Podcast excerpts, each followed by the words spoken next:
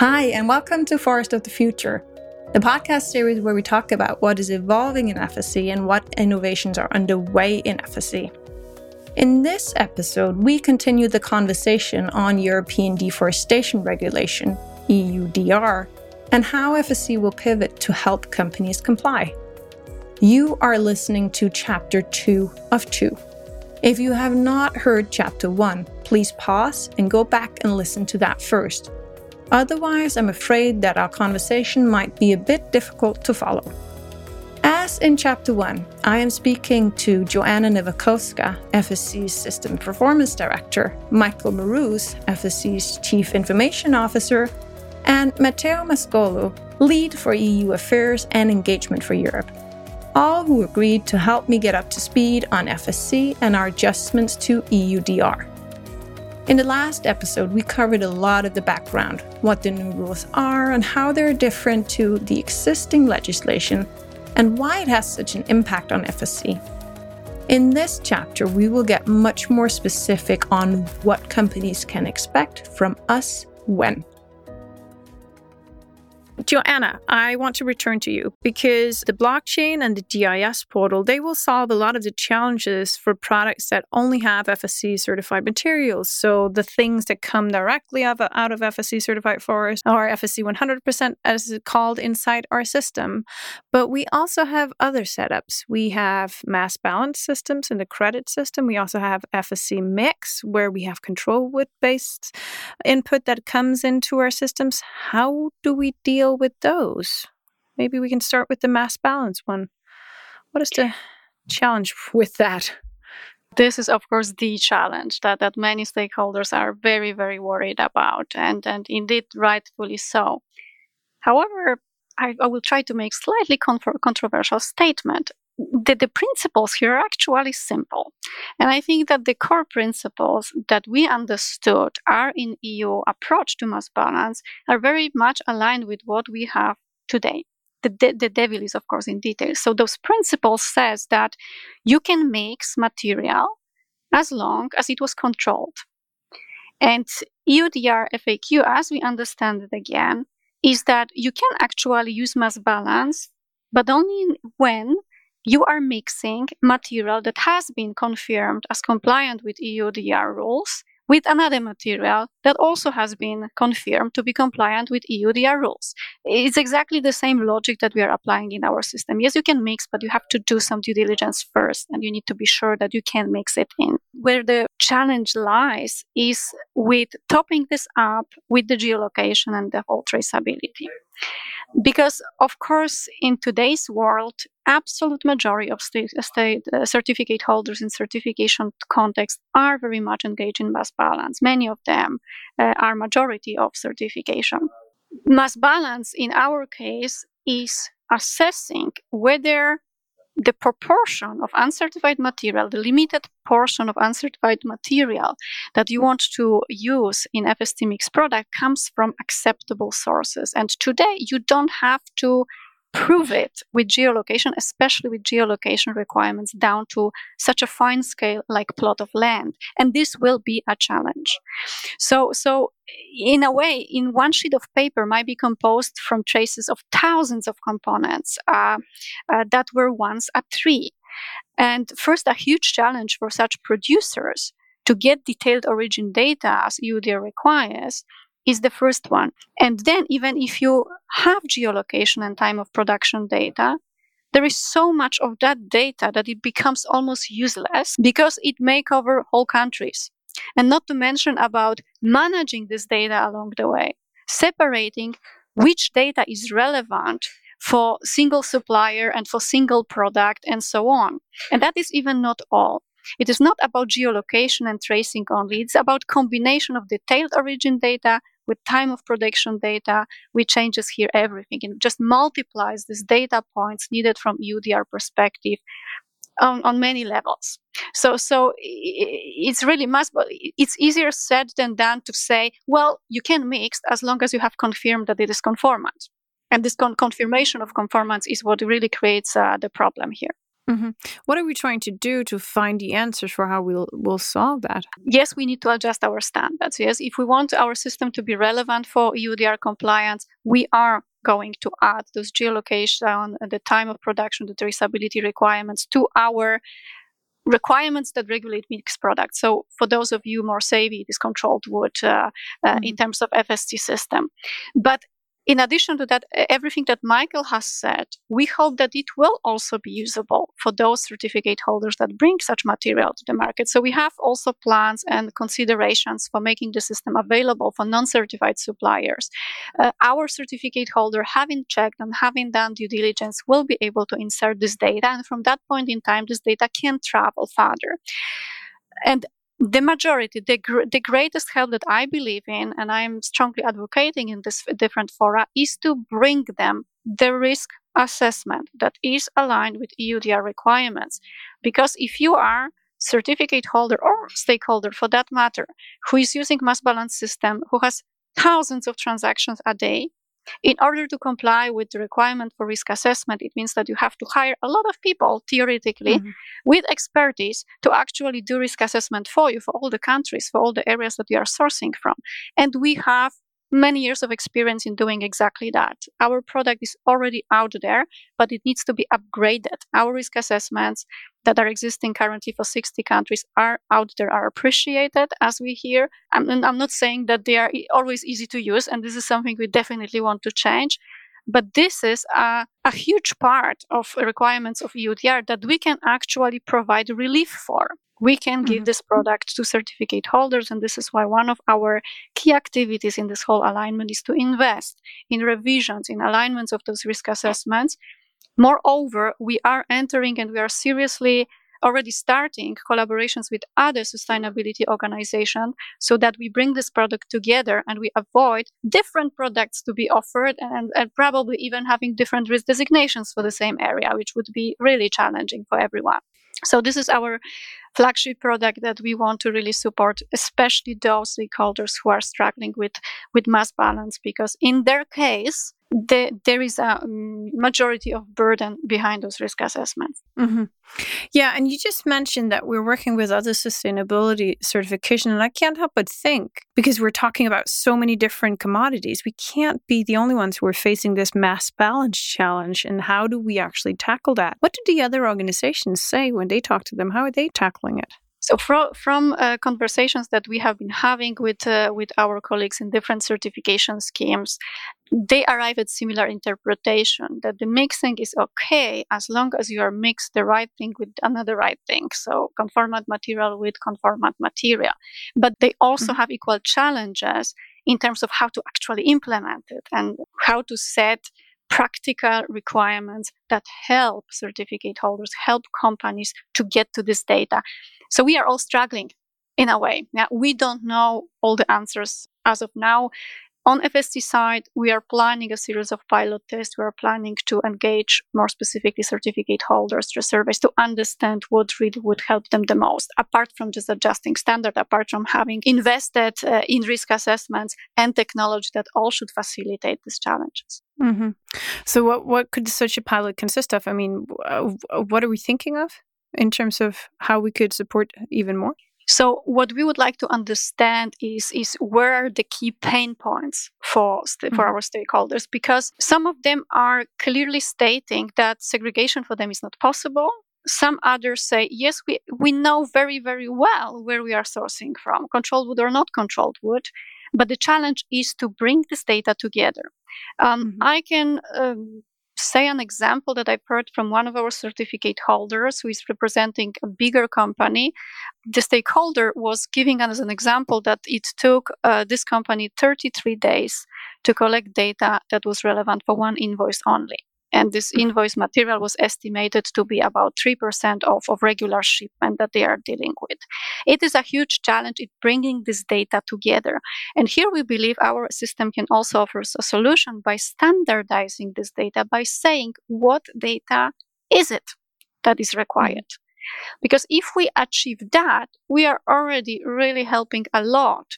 And of course, it will mean that, that stakeholders will have to adjust their system. But if we follow the best practice standard, the highest top edge standards for data management, we cannot be wrong about it. Uh, even if it means mm-hmm. that our certificate holders will have to initially adjust their system, as long as we make sure that we are following really best practice and and highest standards in terms of data management. We cannot get it wrong. And this is extremely important to have one data framework so that everybody speaks in the same language uh, in data sphere and this data can be exchanged, can be traveled through our blockchain, through other blockchains within our certificate holders, beyond our certificate holders, I think that is on its own already a huge step if we help to solve that. What do we do? Because you said it a couple of times. We interpret what they say in the FAQ. Other certification systems also interpret what the Commission has been saying to being mass balance, combining different sources will be okay. What do we do if the Commission comes out and say, nope, you can't do mass balance. You have to do segregation of every single product and know exactly which geolocations are attached to which product. Do we have a plan B? Uh, the plan B is to align with that law. The plan there is no plan B rather than comply with legislation, and that relates to all of us as individuals, as professionals, as organizations. So, so we will have no other way rather to require the same if we want to offer FSC to be a solution. I personally believe that this is very unlikely, and that that intention is that really to secure that the material, the right material, is being brought to the European market. So I would probably not be in the position to say what we should expect. I don't expect this scenario to happen, especially that FAQ, as we interpret it, allows that. It is more about legitimacy of this material that you are mixing and not mixing on its own. However, of course, you are right. We need to be prepared for different scenarios. And therefore, uh, thanks to Matteo and thanks to our colleagues, we are trying to be as engaged as possible, really be very careful and very open to listen to any news, being uh, completely available to participate in consultation fora, in events, in uh, in any dialogue platforms that the European Commission offers. Not only to listen and to to be prepared to act, but also to contribute and try to share our knowledge and share our experience in trying to offer some solutions, some interpretation and insights about uh, reality. And I'm sure that Matteo would like to speak uh, to this as well. Mm-hmm. Maybe you would. Matteo, do you have an opinion on this as well? No, absolutely. I, I agree. Just want to complement Joanna's answer with one single word. Contribute, definitely contributing constructively. Constructively. That's what we have been trying to do. Because the European Commission as well, they are also people. They are people that are drafting and they've already drafted because the EUDR is a reality, a regulation that will impact millions of people in Europe but possibly also other people around the world.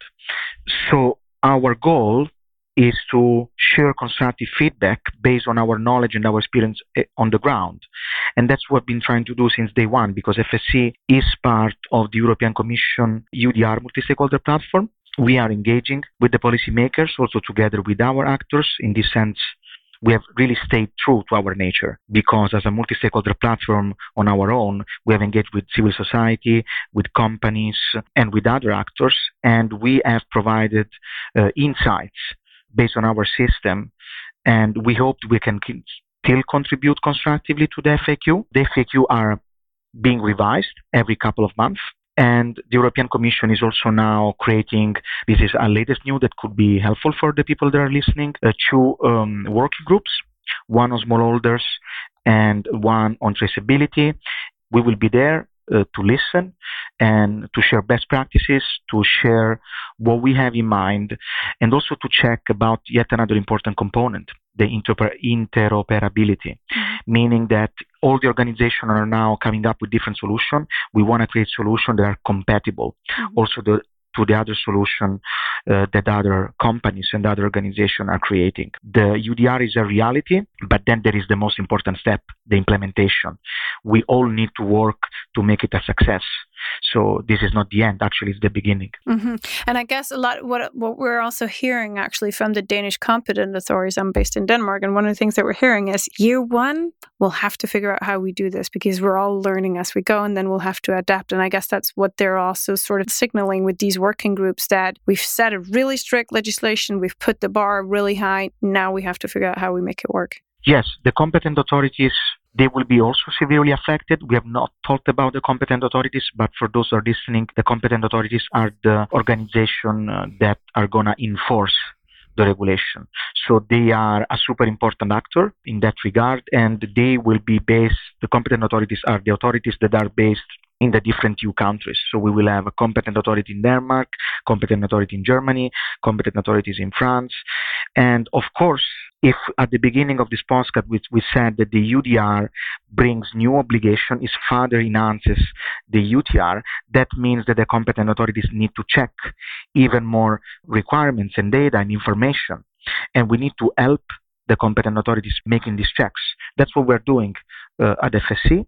We had relationship with the EUTR competent authorities. The EUDR competent authorities still have to be nominated. They should be nominated soon. And what we're doing, we would like to partner up with them and basically inform them on how to correctly use FSC in a EUDR compliant way, meaning making sure that FSC is not used as a green lane, because that's what we don't want. Mm-hmm. We want, once again, everybody to play their own part. And other than that, uh, true, the commission has really raised the bar uh, high, but there is also now need uh, for guidance. We are acting anyway, as Joanna said before, but there is a need for further guidance, and the commission is working on that. Just one example among many. There is also there will be soon a guidance document on how to use certification schemes we hope we can contribute on that too, because also we would like to raise the bar on the, the requirements uh, on how to use certification schemes. There are many certification schemes that can help, mm-hmm. but not certification schemes are the same, and we are willing to raise the bar on ourselves too. Let's just pause, Joanna and Matteo, again and hear what Michael thinks about how we handle supply chains with mass balance and multiple suppliers and the lack of ability to get down to the forest level origin from a tech perspective. Michael, in, in many cases, supply chains will have multiple potential suppliers because everything is mixed up in mass balance systems. How does FSC blockchain solutions deal with the management of multiple suppliers in the same supply chain? Will claims be bulked or will they be allocated to individual batches? So, I mean, the FSC blockchain facilitates what companies will need to do to comply, which is account for the materials that they get in their input so that they can link them and associate them and associate the data related to them with what they're outputting. So whether a company is using the FSC blockchain or not, they will still have to, if they're part of EUDR compliance or supporting EUDR compliance, they will have to start accounting for things that maybe they haven't done. So understanding that a set of inputs could come from hundreds or even a thousand sources that will have all of the data from those sources will have to be aggregated so that each output uh, material will be associated with those sources and therefore the data. So, does that mean that it's really up to the company whether claims will be bulked or whether it will be allocated to the individual batches, that that will mirror the setup that the company has in their company essentially? Will have to mirror the setup, noting that our blockchain requires companies to link the input material that they receive with the output materials that they produce. So, how they account for that, if they say this batch of paper that we're producing comes from a thousand sources, then they will need to be able to identify those thousand sources or at least allow aggregating the data from those sources so that their output can carry that data along. Mm-hmm. Okay. Then, in terms of obtaining geolocation and time of harvest for the non certified areas that are supplying into FSC under control wood. I also just was wondering what are we doing there? How can tech play a role? How would we get that kind of data onto the system? Because those those forest areas aren't certified. How will we know time of harvest and geolocation? Well, I mean, so in an FSC certified supply chain, if at the source, the, the certified company is sourcing controlled wood materials. They will need to gather this information from the forest that they're sourcing from, and that means geolocation, time of harvest. They will also have to identify what are the, the species and product types that are being sourced. However, I mean, what technology and I think the FSC blockchain will need to do is especially in supporting compliance with the EUDR, allow those companies to gather that information or facilitate gathering that information from their uh, controlled wood trading partner.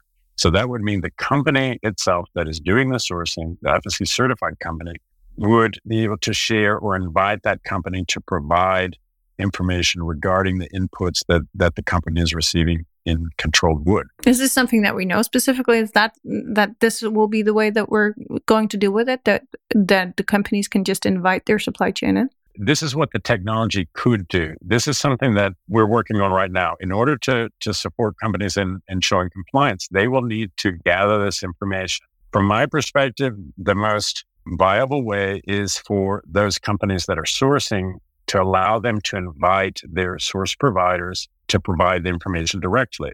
It could also be that we, we allow them to just upload the appropriate data and claim it, but it comes directly from the source. That already provides a more immutable claim of the information. So you, you have it coming from the company who is making the claim and not sort of word of mouth or some type of other way of of uh, gathering the data.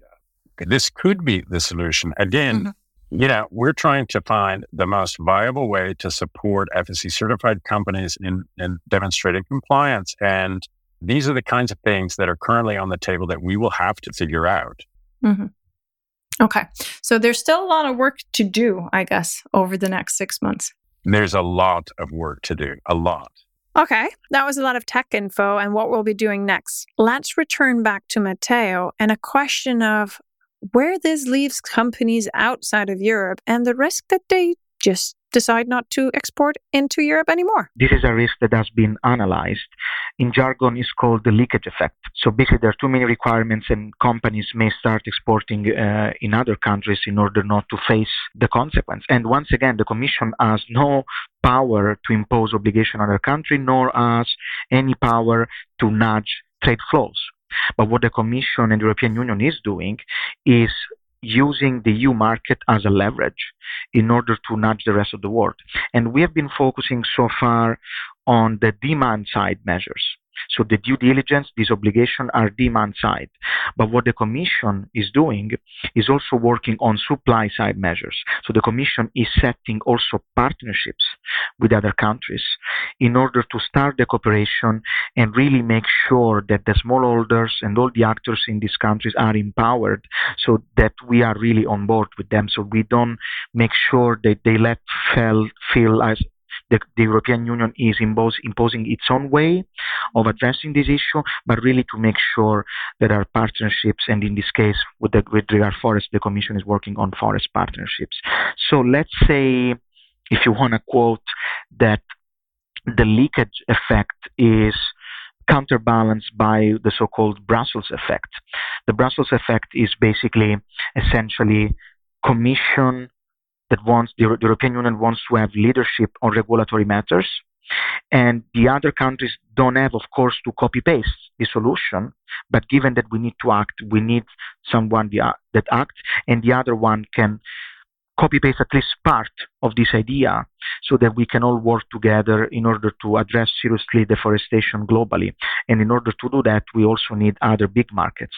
Definitely, we need China, we need the United States, and we need to be all on board on with this. Mm-hmm. What is the likelihood that China and the United States will jump on board with this and copy paste? Mm, that depends also on um, the political environment. So it will also depend on the elections. So this is, uh, I will say, uh, rather impre- unpredictable, and that's precisely why the Commission has not focused their efforts on on this.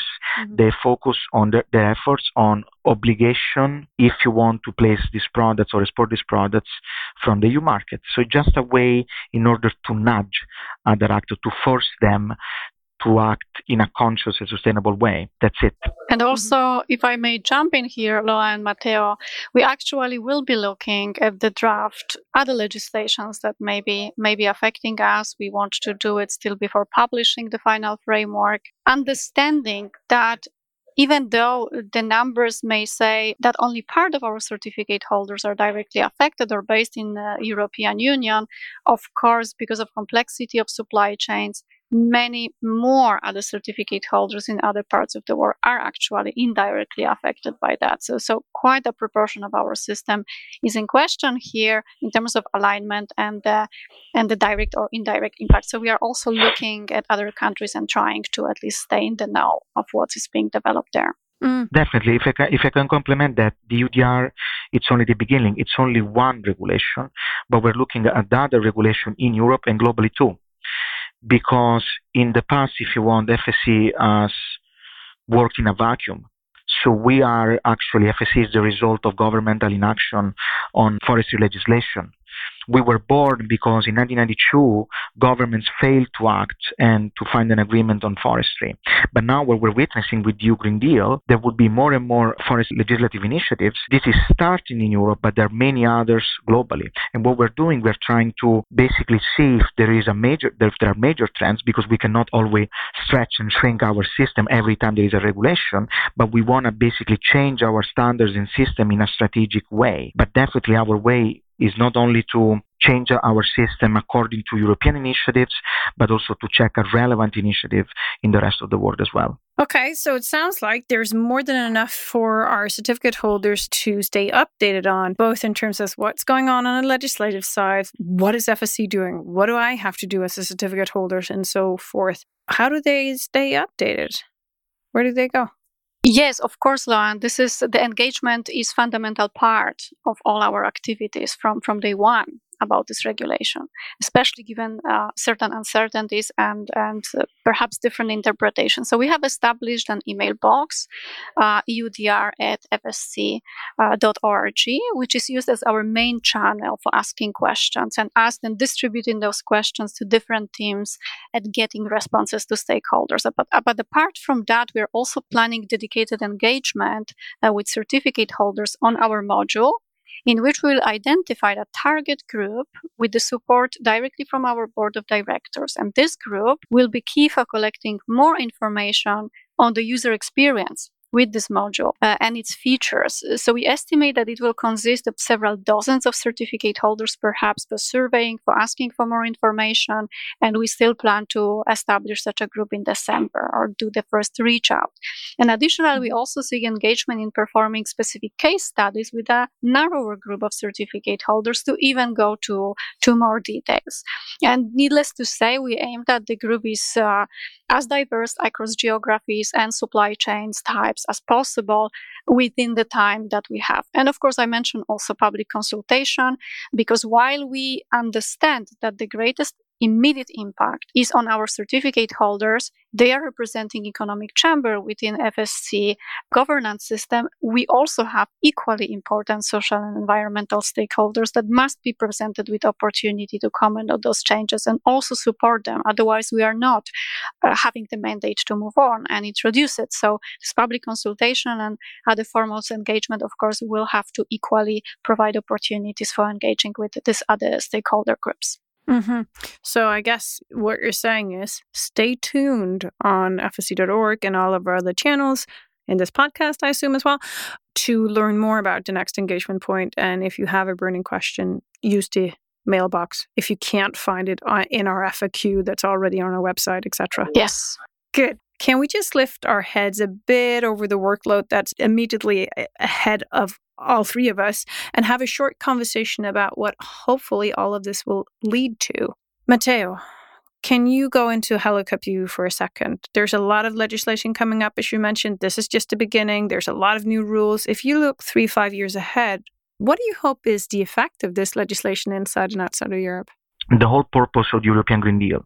So we didn't have time to speak about other relevant uh, European initiatives like corporate sustainability due diligence, green claims. But what European Union, if I have to look at, the purpose would be essentially to reduce greenhouse gases emission. So it's not about the single effect of the individual initiatives, but it's more about the combined effect. So in a nutshell, what European Union is trying to do and that's what we hope as well, and that's what we would like to contribute to, is essentially to make sure that these initiatives are successful, and to be successful, they need to achieve their own objectives, which is reducing greenhouse gases emission, making sure the European Union becomes the first climate neutral continent, and if I break down these objectives, what, what the European Union is doing is to make sure that companies are responsible for their own wrongdoing, whilst at the same time empowering consumers. Making sure that consumers don't really have a choice. They have already, that's what the purpose of EUDR. They don't have to choose between products that are deforestation free or not, but already in the market, they only will find deforestation free products. That's the whole purpose. And that's what FSC is hoping for because what we want to do and what we believe in is that mandatory initiatives like this legislation and voluntary one, they're not mutually exclusive, but they're actually mutually supportive. So they further complement each other in order to achieve these goals. And the goal of the EUDR and the other legislation are actually the same goal of FSC. So they're mutually supportive, and that's what we want to do. Mm-hmm. Joanna, where do you hope that these changes will bring us from a standards and performance perspective, and perhaps also from a perspective that's larger than just FSC and our own rules? Um, I love this question, Loa, because while undergoing this massive alignment process, the impact and the opportunity our lead keywords uh, in this undertaking. So I like to think about this kind of challenges as either the worst thing that can happen or the best thing that can happen.